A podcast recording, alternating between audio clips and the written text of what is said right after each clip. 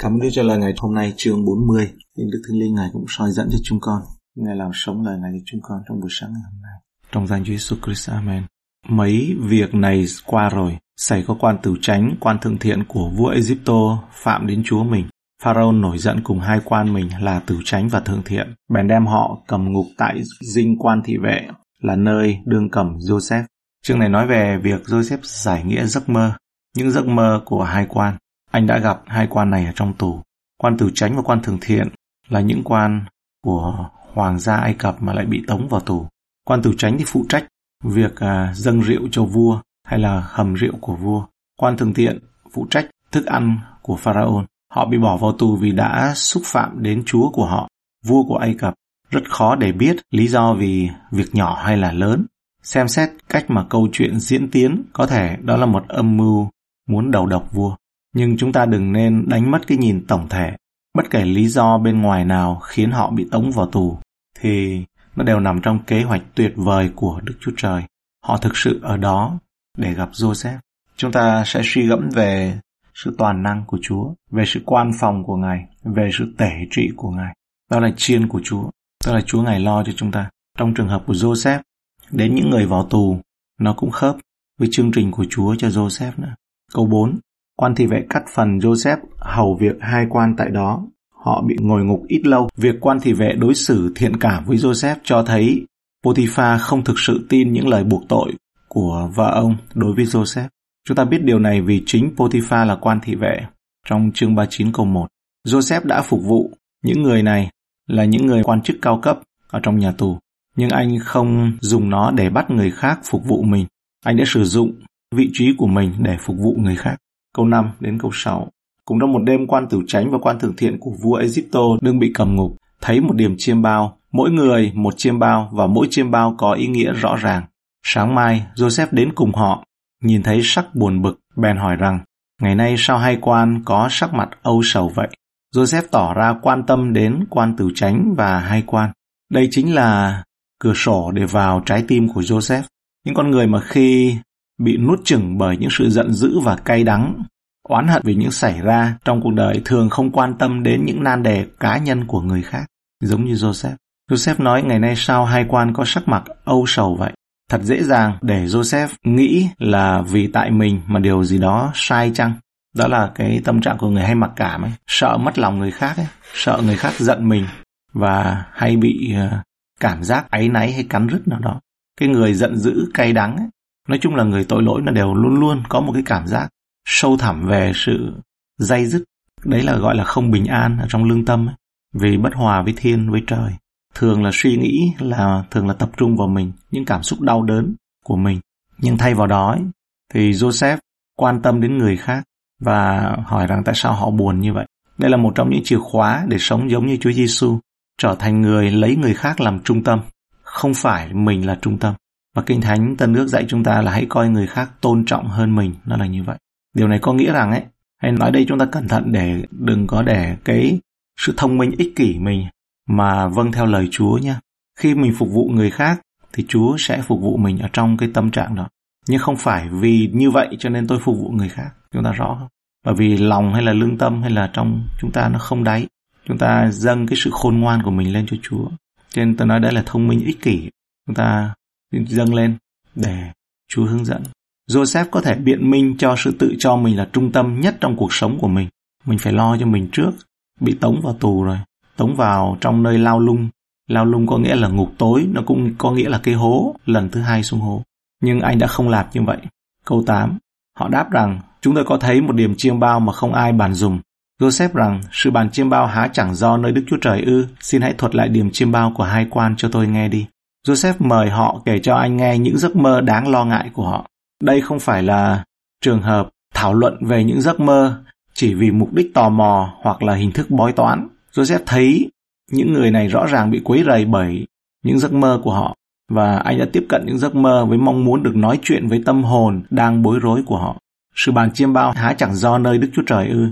Joseph đã có kinh nghiệm về những giấc mơ. Hai giấc mơ của anh về sự vĩ đại trong tương lai mà chính vì thế đã làm cho gia đình phản đối anh. Và anh bị chế giễu là thằng nằm mơ mộng. Sang tới cái chương 37, câu 5, câu 11, câu 19, 20. Joseph tin rằng Chúa biết giấc mơ nói về điều gì và anh giống như một cậu bé đã nói với người khác rằng cha tôi và tôi biết mọi thứ. Khi những đứa trẻ khác hỏi cái câu hỏi khó thì cậu bé chỉ nói đó là câu hỏi dành cho cha của tôi. Joseph biết anh và cha của mình cùng nhau biết tất cả mọi thứ. Ở đây một điểm nổi bật lên nữa là ơn lạ lùng của Chúa cho Joseph. Và tiếp theo nữa là Joseph không hề cay đắng, không hề bỏ đi niềm tin vào giấc mơ mà chính vì thế mà mình bị đẩy xuống hố. Anh vẫn tiếp tục tin vào những điều mà đến từ nơi Chúa. Đó là đức tin bằng hạt cải đấy. Chắc chắn Đức Chúa Trời có thể nói qua những giấc mơ và nhiều đoạn kinh thánh cho thấy điều này. Sáng thế ký 20 câu 3 nói về giấc mơ đấy. Sáng thế ký chương 28 câu 12, 31 câu 11, 31 câu 24. Dân số ký chương 12 câu 6, 1 Samuel chương 28 câu 6, Joel chương 2 28, Matthew chương 1 câu 20, Joseph mơ thấy đấy. Matthew chương 2 câu 13 rồi chương 2 câu 22. Tuy nhiên không phải giấc mơ nào cũng là sự tiết lộ từ Chúa. Chúng ta phải cẩn thận về việc đặt nặng quá nhiều giấc mơ. Giấc mơ có thể đến chỉ vì tâm trí chúng ta bận rộn. Giấc mơ đến qua nhiều hoạt động. Vì trong vô số giấc mơ, là ở đâu có giấc mơ nhiều ấy, và nhiều lời nói thì cũng có cái sự phù phiếm. Trong truyền đạo chương 5 câu 3, chương 5 câu 7. Kinh Thánh cảnh báo là các tiên tri giả cũng có thể dùng những giấc mơ để tạo sức nặng cho thông điệp của họ. Phục truyền chương 3 câu 1 đến câu 5. Jeremy chương 23 câu 25 đến 28. Chúng ta xem tiếp từ câu 9 đến câu 11.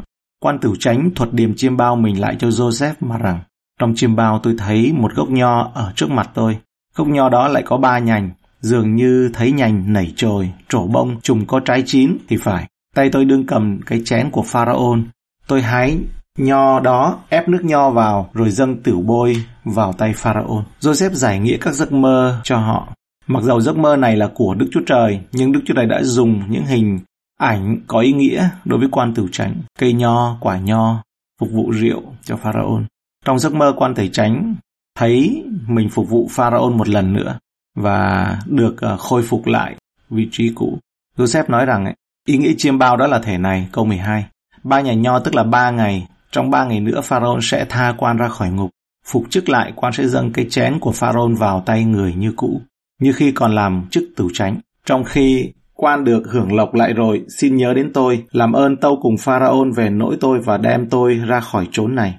Vì tôi bị người ta bắt, đem tôi ra khỏi xứ của người Hebrew và tại đây tôi cũng chẳng làm tội gì mà bị cầm nơi lao lung này. Cái chữ lao lung này nó có nghĩa là ngục mà cũng có nghĩa là hố. Cũng có những khía cạnh trong giấc mơ mà không thể đoán được chẳng hạn như là ba nhánh, tượng trưng cho ba ngày. Việc giải thích giấc mơ này là của Joseph là đến từ Đức Chúa Trời, không phải là sự khôn ngoan của anh.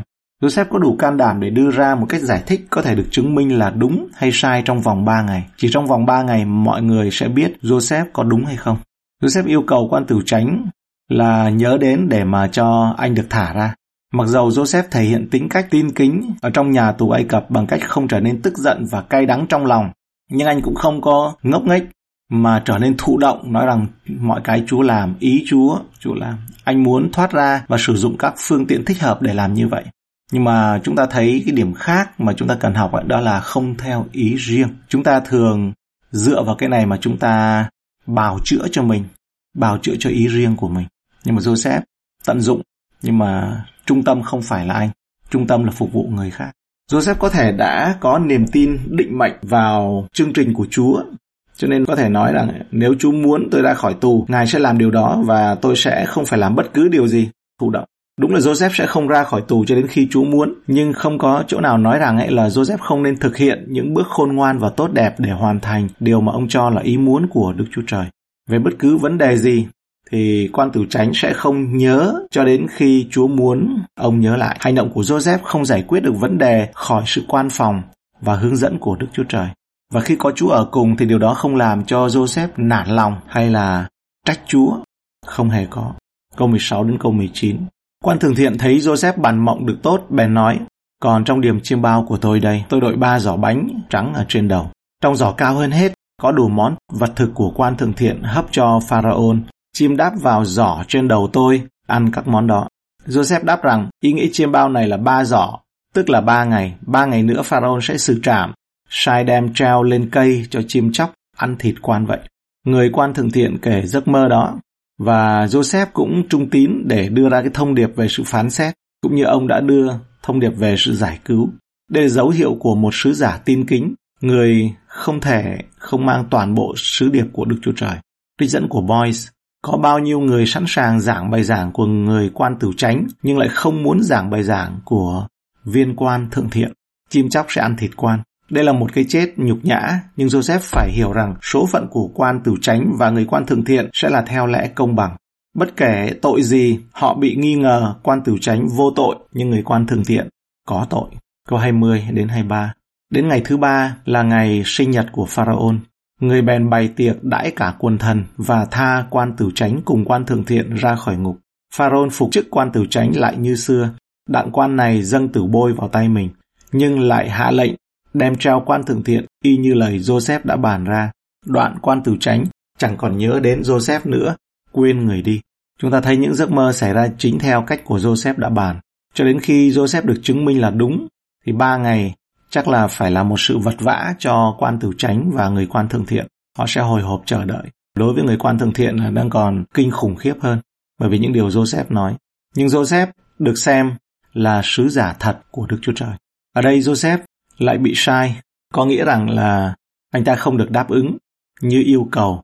Anh ta nghĩ rằng đó là lòng tốt của quan tử tránh có thể đồng nghĩa với việc anh ta ra khỏi tù, nhưng thực tế không phải vậy, bởi vì Chúa có một mục đích khác.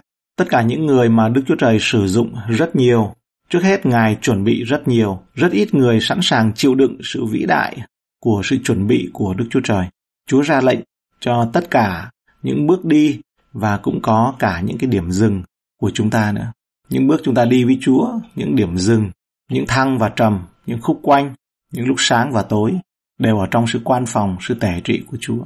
Theo con người ấy, thì nghĩ rằng thôi thì cho Joseph ra đằng nào ấy, mục đích vào tù cũng là quen quan tử tránh rồi. Thể nào ấy, thì đến lúc mơ, coi giấc mơ thì cũng sẽ nhớ. Đây là suy nghĩ logic của con người nhé. Thì cũng sẽ nhớ. Lúc đó sẽ gọi Joseph đến chứ việc gì phải gọi từ trong tù ra, có phải hay không? Và tất cả đều dân chủ bầu phiếu là đồng ý như vậy. Nhưng mà sự khôn ngoan của Đức Chúa Trời vẫn để cho Joseph vào trong tù. Đối với con người đó là sự ngu dại. Và lại nói thêm nữa là nếu mà Chúa nhân từ thương xót thì Ngài phải làm chính xác như vậy. Và đây lại thêm gọi là một điểm son nữa cho sự cay đắng, cho sự trách móc, cho sự than phiền. Nhưng mà sự ngu dại của Đức Chúa Trời ấy là khôn ngoan hơn người ta. hay lật ngược lại vấn đề hôm qua chúng ta đọc là trong Thi Thiên 135 ấy, câu 19 lời Đức Chúa Trời rèn thử người, rèn thử người. Lời của Chúa là lửa chứ không phải là hoàn cảnh là lửa. Nhưng thực sự ấy, chúng ta hình dung nó hay ở chỗ là hoàn cảnh là lửa, nhưng mà lời là ngọn lửa của Chúa lại rèn ở trong lòng của Joseph. Cho nên trong những cái ngày mà còn lại sau khi quan tử tránh được ra tù rồi ấy, thì có lẽ là cái lửa nó cực nóng cho Joseph. Nó nóng cao độ trước khi ra khỏi tù. Và đó là sự rồ dại của Đức Chúa Trời khôn ngoan hơn người ta. Cho nên Đức Chúa Trời không nhầm lẫn. Ngài không có nhầm lẫn. Bây giờ chúng ta xem một cái phần ý nghĩa hai lần xuống hố của Joseph. Ở đây, ở trong câu 15 ấy, thì ờ, Joseph có nói với quan tử tránh như vậy. Và chính miệng Joseph nói ra. Mà cái chữ này, cái nghĩa đen ấy, nơi lao lung ấy, có nghĩa là hố. Joseph miêu tả rằng mình vô tội vào tù và mình vô tội bị mang sang đây có nghĩa rằng là bị rớt xuống hố bị xô xuống hố anh em đẩy xuống hố rồi bây giờ mình lại vào hố lần thứ hai và điều này chúng ta thấy có một sự song song với sự khổ hình của Chúa Giêsu chính anh em Joseph đã ném Joseph xuống hố lần đầu và anh đã bị vào hố lần thứ hai đó là ngục tối của người Ai Cập bởi dân ngoại những người anh em của Joseph đã đẩy Joseph xuống hố bởi vì sự thù hận và đố kỵ, trong khi những người ngoại thì lên án Joseph một cách vô tội. Chúa Giêsu của chúng ta cũng như vậy. Răng 1 câu 11. Dân dân của Ngài không hề nhận lấy Ngài và họ hạ bệ Chúa Giêsu bởi vì lòng đố kỵ. Bởi vì Kinh Thánh ghi là vì sự ghen tị của những người Pharisee mà họ muốn giết Chúa.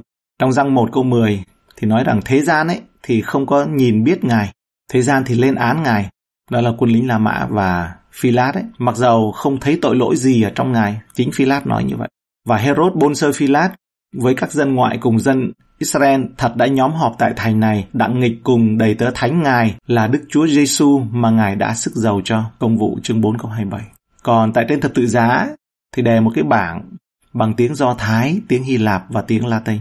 Cũng cần lưu ý rằng cái áo choàng của Joseph đã phải bị cởi ra hai lần trước đó. Các anh em lấy áo dài và minh chứng cái áo đó đó là tình cha con. Vì vậy, Người Do Thái ghen tị với Chúa Giêsu chính vì mối quan hệ của Ngài với Đức Chúa Cha. Bất cứ khi nào mà Chúa Giêsu nói về mối quan hệ của Ngài với Cha đấy thì họ nổi giận. Cha yêu ta. Luca chương 23 câu 35 thì sự tức giận của họ nói nó đã cứu kẻ khác nếu nó là đấng Christ, đấng Đức Chúa Trời đã lựa thì hãy cứu mình đi. Họ chế nhạo đấng bị đóng đinh và các công việc của Ngài xác định Ngài là sứ giả của cha, còn họ thì coi đó là từ ma quỷ. Vì vậy họ muốn cướp đi phẩm giá nhân đức của Ngài là đấng mà cha đã làm chứng rằng này là con yêu dấu của ta, đẹp lòng ta hoàn toàn. Và chiếc áo choàng mà Joseph phải để lại trong tay của vợ Potiphar nhắc nhở chúng ta rằng chính Chúa Giêsu ấy cũng bị tước cái áo đó và bị xé, bị những người lính xé những cái áo đó khi Ngài còn trên thập tự giá, theo đúng nghĩa đen. Chúa đã phải trần truồng bị treo trên thập tự giá và than thở. Hễ kẻ nào thấy tôi đều nhạo cười tôi. Thi Thiên 22 câu 7. Và chúng ta biết rằng cái hố mà Chúa đã rơi vào đó sâu hơn nhiều những gì Joseph phải trải qua. Thi Thiên 88 từ câu 5 đến câu 9 thì nói rằng tôi bị bỏ giữa những kẻ chết giống như những kẻ bị giết nằm trong mồ mả mà Chúa không còn nhớ đến. Là kẻ bị truất khỏi tay Chúa, Chúa đã để tôi nằm nơi hầm vực sâu, tại chốn tối tăm trong vực thẳm. Cơn giận Chúa đè nặng trên tôi. Chúa dùng các lượn sóng Chúa làm tôi cực nhọc. Chúa khiến những kẻ quen biết tôi lìa xa tôi, làm tôi thành một vật gớm ghiếc cho họ. Tôi bị cấm cố, không ra được, mắt tôi hao mòn vì hoạn nạn. Đức Giê-hô-va ơi, hàng ngày tôi cầu khẩn Ngài và giơ tay lên hướng cùng Ngài. Chúng ta cảm ơn Chúa cho câu chuyện của Joseph. Bài học cho chúng ta đó là gì?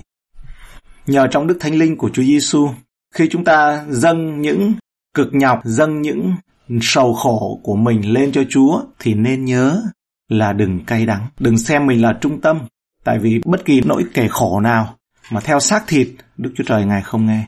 Nhưng ở đây ấy, tác giả là David kể khổ lên với Chúa, nhưng mà hình ảnh này thì đó chính là hình ảnh mà Chúa Giêsu chịu khổ. Chúng ta học được điều gì? Đó là khi kể khổ lên với Ngài, cần phải mang thập tự giá. Chúng ta kể cái tâm trạng cảm xúc của chúng ta ấy với tinh thần luôn luôn ấy là tôi đã bị đóng đinh vào thập tự giá với Đấng Christ. Lời của David này sẽ không được vang cho đến ngày hôm nay nếu như không thấy hình bóng của Chúa Giêsu ở trong những cái câu thi thiên mà chúng ta vừa đọc. Đó là hình ảnh của Chúa Giêsu. Vậy thì những cái hình ảnh, những điều mà chúng ta dâng gánh nặng lên cho Chúa hay trao gánh nặng lên mà Chúa Giêsu mời gọi chúng ta đấy hàng ngày đấy thì trong khi chúng ta thưa chuyện lên với Chúa là lúc cao điểm lửa của Đức Chúa Trời, tôi có thể nói như vậy, để càng ngày bớt hơn về những sự kêu khổ, mặc cảm tự ti, con khổ lắm Chúa ơi. Lúc đó là đã chúng ta đã tách ra khỏi không vác thập tự giá rồi. Như vậy chúng ta học là sao ạ? Chúa nói rằng hãy đến với ta. Thì trong lúc đến đấy ấy, là chúng ta càng phải mang thập tự giá mới đến với Ngài được. Chứ không phải lúc đó nói rằng nói với nhau là Ồ ờ, Chúa gọi đến kìa Thôi, quăng thập tự giá xuống đất cho nó nhẹ, chạy đến với Chúa trao. Con người chúng ta thường như vậy. Mình hay khôn quá đấy, gọi là khôn lỏi. Cảm ơn Chúa. Hallelujah. Cảm ơn Ngài và xin lời của Chúa cho chúng con được nhận, được ăn và được làm theo và được rửa sạch nữa. Và như lời của Đức Chúa Trời rèn thử Joseph thì xin lời của Ngài cũng rèn thử nơi chúng con. Thì chúng con sẽ biết ơn Ngài. Đức Chúa Cha đã nói với Chúa Giêsu, này là con yêu dấu ta đẹp lòng ta hoàn toàn. Điều đó có nghĩa rằng Chúa Giêsu đã chịu những thử thử thách vui lòng. Chúng con xin với Chúa rằng nếu như trong cuộc sống mà có sự sửa phạt của Ngài thì đó sẽ là dấu hiệu cho biết được rằng là Ngài yêu chúng con. Bởi vì con ngoại tình thế sẽ không bị sửa phạt, nhưng là con thật sẽ chịu sự sửa phạt. Chúa có thể dùng những hoàn cảnh, có thể dùng cuộc sống. Và cảm ơn Chúa, lời Đức Giê-hô-va đã rèn thử Joseph. Và cảm ơn Ngài, nhờ Đức Thánh Linh mà chúng con được ở trong Chúa Giêsu, trong lời của Chúa.